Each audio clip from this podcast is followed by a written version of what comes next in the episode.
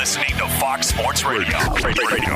The real question isn't does Russell Wilson play for Seattle next year? It's does Russell Wilson play for Seattle in an environment that can win a Super Bowl? Meaning, yeah, you could just give the player anything he wants always, and he probably won't leave, but are you winning any Super Bowls that way? So, do you feel like Seattle was unnecessarily uh, escalating, or do you feel like it was reasonable? Uh, no, I, I, I was okay with it, just from the sense that Russell Wilson took the first shot here. He decided to go public with this stuff, and and really the essence of the athletic article is Russell Wilson, you know, wanted more control before a game this past season. They said no, and he stormed out of the office. And one of the other quotes that was attributed in the article from the Athletic is them saying, you know, long story short, Russell's now being held accountable. And this is a PR move by Russell Wilson, and now he's trying to save face. So I think Seattle was mm. really upset about him making the rounds, calling out the organization and his team. And they said, okay, well, then here's our response to it. And now, with Russell Wilson's latest response, I think this goes one of two ways. They get together and they have a conversation about this and figure out a way to coexist, or I think Russell Wilson's going to get dealt. Now, the odds are saying there hasn't really been an upgrade in the likelihood of him being dealt from yesterday. Now, remember, yesterday was a big increase in the odds where it was kind of like most people I knew were 98 2 kind of he stays 98%, and it went to 80% that he stays. That was the big jump. And we had talked about it, I think, even uh, early that day is the idea of boy, it seems like this has gone from posturing, just typical kind of posturing. Maybe yeah. it was about financial, a little bit more money, to like, uh oh, there's a real conflict here. Seattle is making, I think, an undebatable case in the following way. There's a finite amount of money a team gets to spend on its roster. That's the salary cap.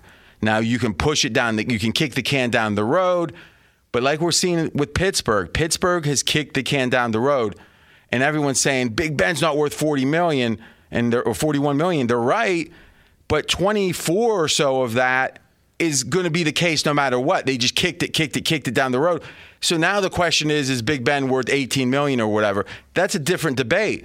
But what we know unequivocally is the salary cap does have consequences even though you can defer them like you can your bills with a credit card, but then it comes due. So if you have a quarterback that's on a rookie deal, you can spend a lot of money on other players. If you have a quarterback that's one of the most highly paid players in the NFL, like Russell Wilson, now you don't have money to spend on other players. And what do you have to do? That quarterback better excel in a way that overcomes that. And if you look at the Super Bowl winning teams in the modern era, let's say 2011 on, it's one of two things a Hall of Famer, like someone so good, Tom Brady at the center of that, Peyton Manning. Uh, now, Mahomes was both probably playing like a Hall of Famer, but on a rookie deal. But the other category is the rookie deal. And now you've got extra money. And you think about it, that's what the Rams did. When they got Goff all the way to the brink of a Super Bowl, it was because they were able to get Peters in the secondary. They were able to pay Suh, another lineman, on top of Donald. it's one of two ways. And the question is, how has Seattle done since Russell Wilson got highly paid? And let's just look at the playoff situation. So the first three years, and you could even say the first five years, Seattle's done exceptionally well. 2012 was Wilson's first year. All right. They played two playoff games his first year, which means they won one, right? Because you're always going to lose your last one unless you win the Super Bowl. Next year, they won the Super Bowl, three and three. Next year, they had three playoff games. They lost the last one, right? That was when they lost on the short play instead of beast mode. Then they had one win and one win. So in six, from 12 through 16, they won one or more playoff games every year.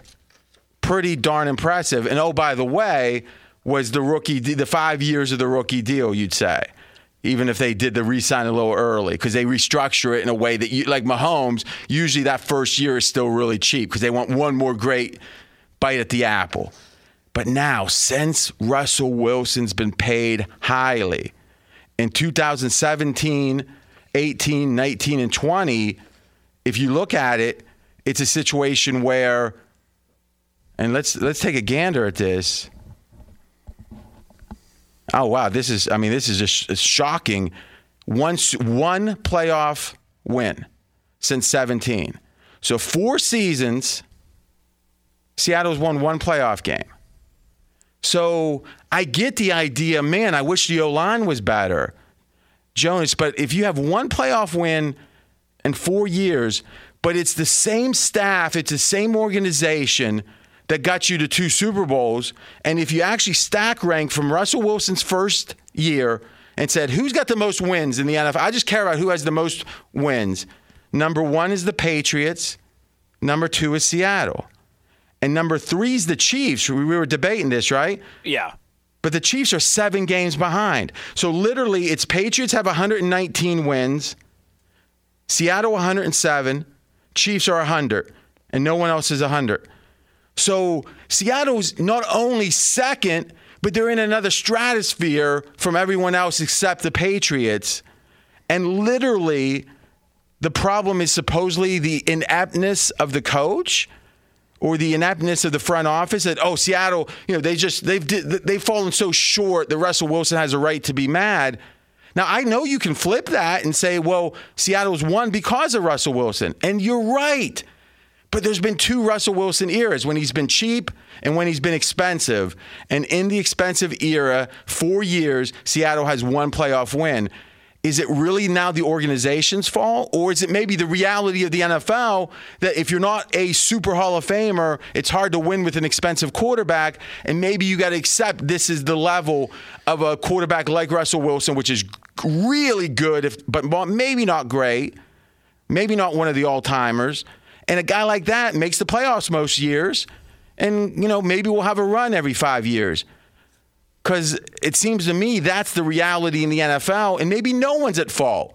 Maybe both parties have done a hell of a job, but somehow, some way in today's society, someone's got to be mad. It seems like. Yeah, and, and also the one playoff game, if I'm not mistaken, the one playoff game he's won since they started paying him the big money was against Philadelphia, and that was because uh, I'm not saying because of, but that was also the game in which Carson Wentz was knocked out of the game by Jadeveon Clowney.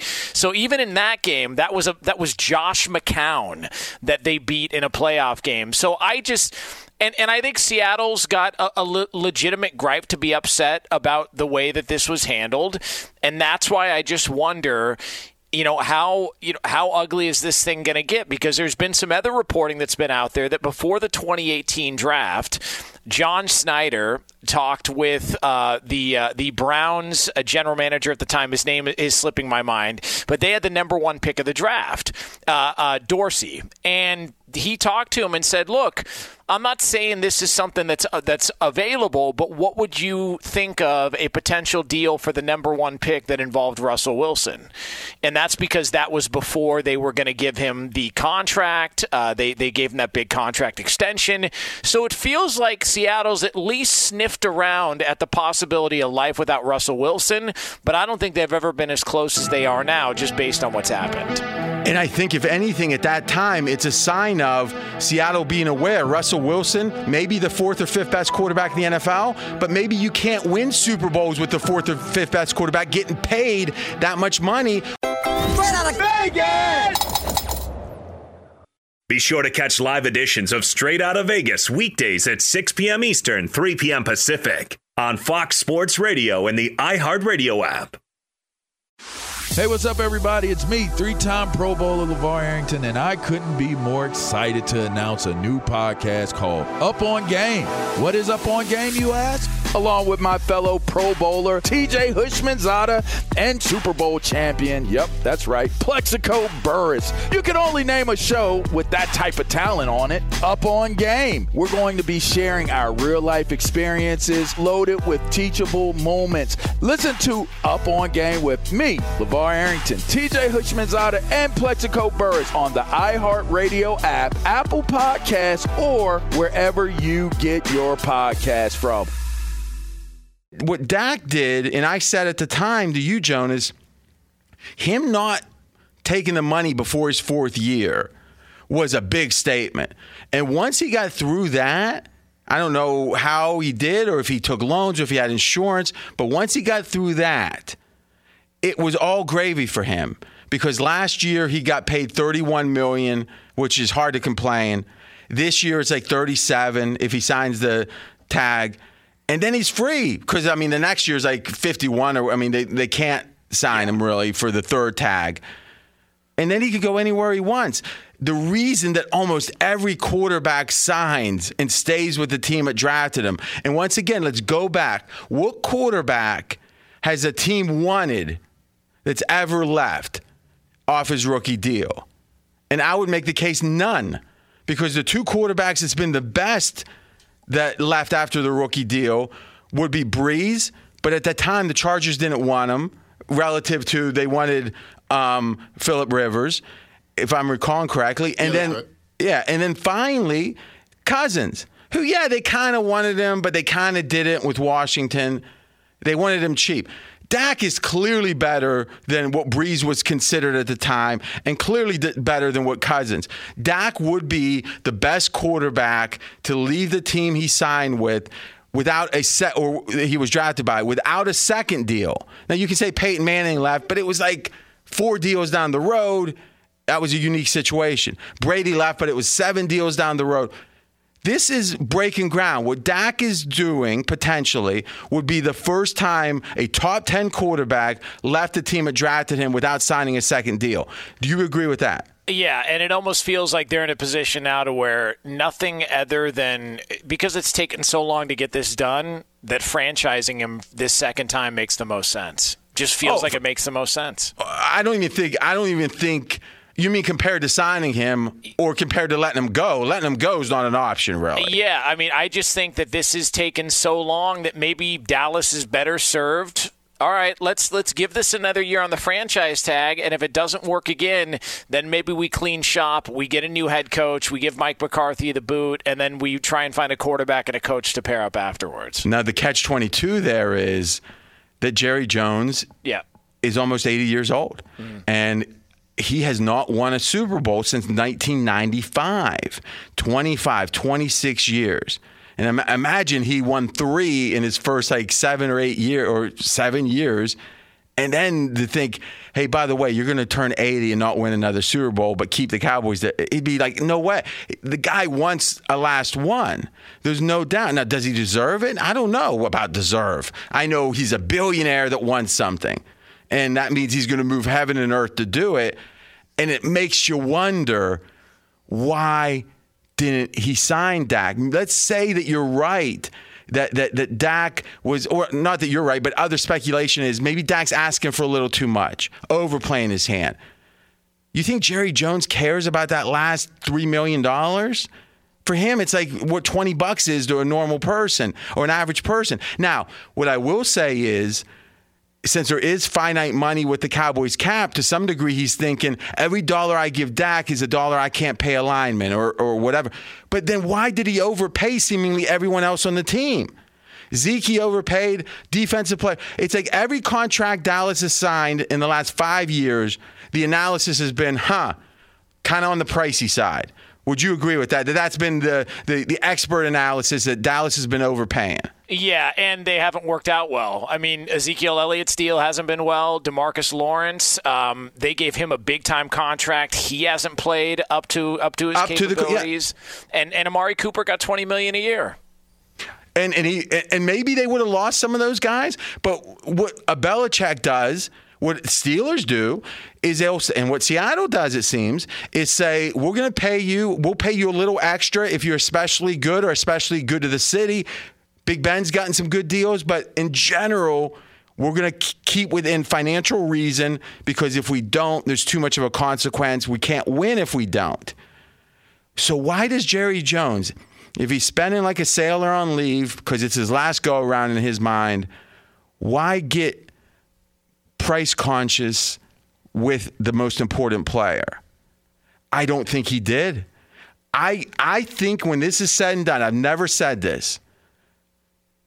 I think we're going to find out that Dak would have never signed for anything. Oh, I mean, I guess 50 mil. I think that, I, from what I understand, the agent got involved and the whole tenor changed with the new agent, and that this agent wanted to explore the Kirk Cousins scenario, which is, well, wait, what, what happens if we got a guy as good as Dak?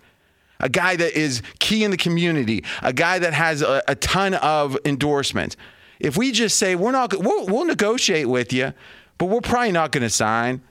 And when this is said and done, we'll be free when he's like what 26 years old, 20, whatever, you know, a very young free agent, and we would have been paid 70 million dollars almost up to that point and we got total freedom and then we're going to break the bank because the whole world's going I mean think about it people are talking about um, Watson and that it's four number ones. But you know what? You're paying four number ones to get a, a really good quarterback that's already on a $40 million contract. After a year from now, it's going to be a situation where Dak is how much less of a quarterback is he than Watson? Let's say a couple slots, I think. Watson maybe four, three, and Dak's maybe seven or eight. But what would you rather have? Dak on a $40 million deal and you give up nothing except the money, or Watson on a $40 million deal and you gave up four first round picks plus the money. That is going to be the choice for Dak. Or if you get Dak next year, I would take Dak because I'm not giving away sure, that many right? assets. Yeah, I'm not giving away that much. Yeah. So, in a way, the genius of this is the system was screwed up. The system was. We think the players are going to so want that money their last year on the rookie deal that they're going to sign no matter what. And as long as the team offers something fair, they're going to just sign. And it's what happened with Mahomes. It's what happened with Watson. They just signed because, you know what? We can act like the deal doesn't exist too, is another option. I take the money and then say, well, we want to go wherever we want to go. But forgetting that element of it for a second, this is actually brilliant. That if Dak only cares about his agent the money and where he plays, and really, what else should he care about? I mean, the fans in Dallas, yeah, I agree, but boy, that's a weird balance. You know, your own life versus the fans is as long as he was getting the endorsements, as long who knows how much uh, insurance he bought, right? He might have had so much insurance bought, no matter what happened, he was fine. That in the end of this process, Dak would dictate where he goes. It would be a good team because the team wouldn't have to give up a ton or anything, and he could get a ton of money. And the funny thing about it, he could be in a more competitive, like he could go to San Francisco, like like a year from today. Dallas will not be able to franchise him a third time financially. It just is impossible. So Dak is going to say, hmm, maybe San Fran, hmm, maybe Miami. How cool would that be? What player has ever been in that spot except Peyton Manning? But Peyton Manning had so many neck surgeries, no one knows how healthy he was going to be. Dak will be healthy in theory.